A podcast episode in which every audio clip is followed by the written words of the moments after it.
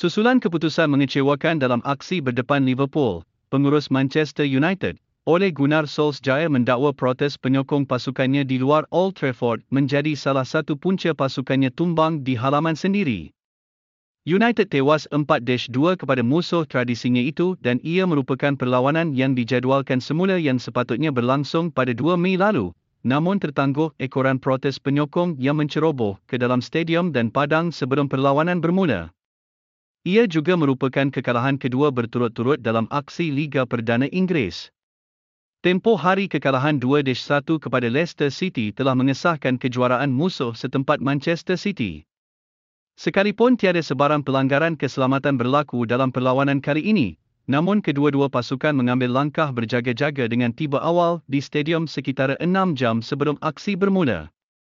Namun Solskjaer beranggapan kehadiran penyokong yang berkumpul beramai-ramai di luar stadium telah memberi kesan negatif kepada pemainnya dari segi emosi dan prestasi.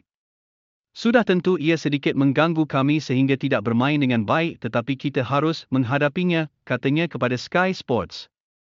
Bagi jurulatih berusia 48 tahun itu pasukannya beraksi lebih baik berbanding Liverpool, tetapi akor keputusan perlawanan berpihak kepada pasukan pelawat yang terdesak mahukan kemenangan untuk layak ke saingan Liga Juara-Juara Eropah musim depan.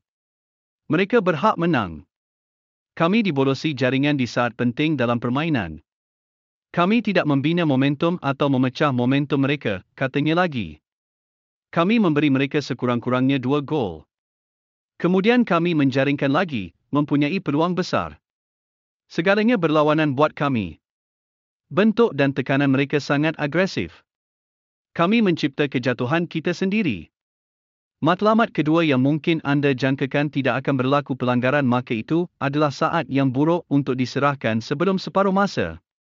Matlamat ketiga yang kami berikan kepada mereka dan itu benar-benar buruk.